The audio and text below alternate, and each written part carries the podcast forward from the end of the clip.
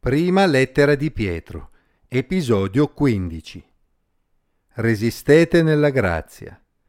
Leggo nella Bibbia in eh, Prima Pietro capitolo 5, versetti 8 a 14. Siate sobri, vegliate. Il vostro avversario, il diavolo, va attorno come un leone ruggente, cercando chi possa divorare. Resistetegli, stando fermi nella fede, sapendo che le medesime sofferenze affliggono i vostri fratelli sparsi per il mondo.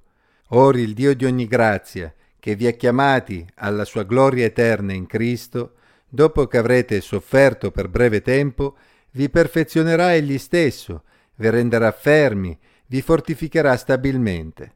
A lui sia la potenza nei secoli dei secoli. Amen. Per mezzo di Silvano, che considero vostro fedele fratello, vi ho scritto brevemente, esortandovi e attestando che questa è la vera grazia di Dio. In essa state saldi. La Chiesa che è in Babilonia, eletta come voi, vi saluta. Anche Marco mio figlio vi saluta. Salutatevi gli uni gli altri con un bacio d'amore fraterno. Pace a voi tutti che siete in Cristo.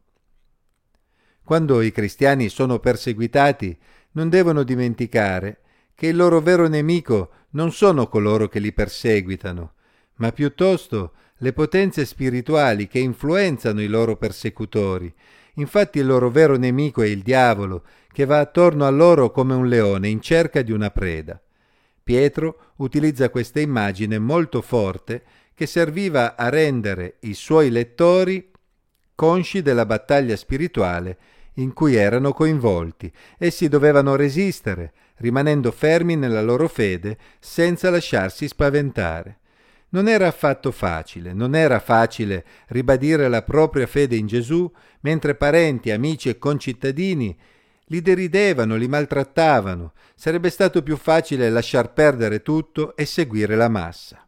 Pietro incoraggiò i suoi lettori a considerare che non erano soli in quella battaglia, che dovevano considerare che le pressioni a cui erano sottoposti erano le medesime che altri cristiani come loro vivevano. Dio non li stava punendo e certamente non li stava abbandonando, ma avrebbe continuato a prendersi cura di loro.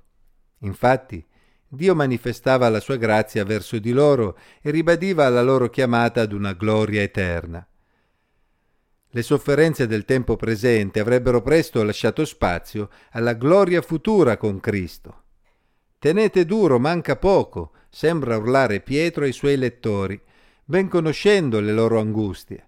Tenete duro, la meta è vicina, il Signore vi perfezionerà, renderà completa la vostra preparazione, vi renderà fermi e stabili in vista dell'incontro con Lui. Nelle parole di Pietro scorgiamo tutta la passione di una persona che aveva imparato a guardare le cose in prospettiva, confidando in Dio e nelle sue promesse. Avviandosi verso la fine della sua lettera, dopo aver ancora una volta incoraggiato i suoi fratelli che soffrivano in questo mondo, il pensiero di Pietro va proprio verso il Signore che avrebbe sostenuto i cristiani nella loro lotta. I potenti di questo mondo, influenzati dal diavolo, potevano anche fare del male ai cristiani per un tempo, ma il Dio creatore dei cieli e della terra era colui la cui potenza si manifestava nei secoli dei secoli e davanti al quale tutti un giorno si sarebbero piegati. Nel salutare i suoi lettori, a cui aveva scritto questa breve lettera con la collaborazione di Silvano, Pietro ribadì che essi erano nella via giusta. Non dovevano avere dubbi e non dovevano lasciarsi spaventare dai loro persecutori. Essi erano nella vera grazia di Dio e in quella grazia dovevano rimanere saldi.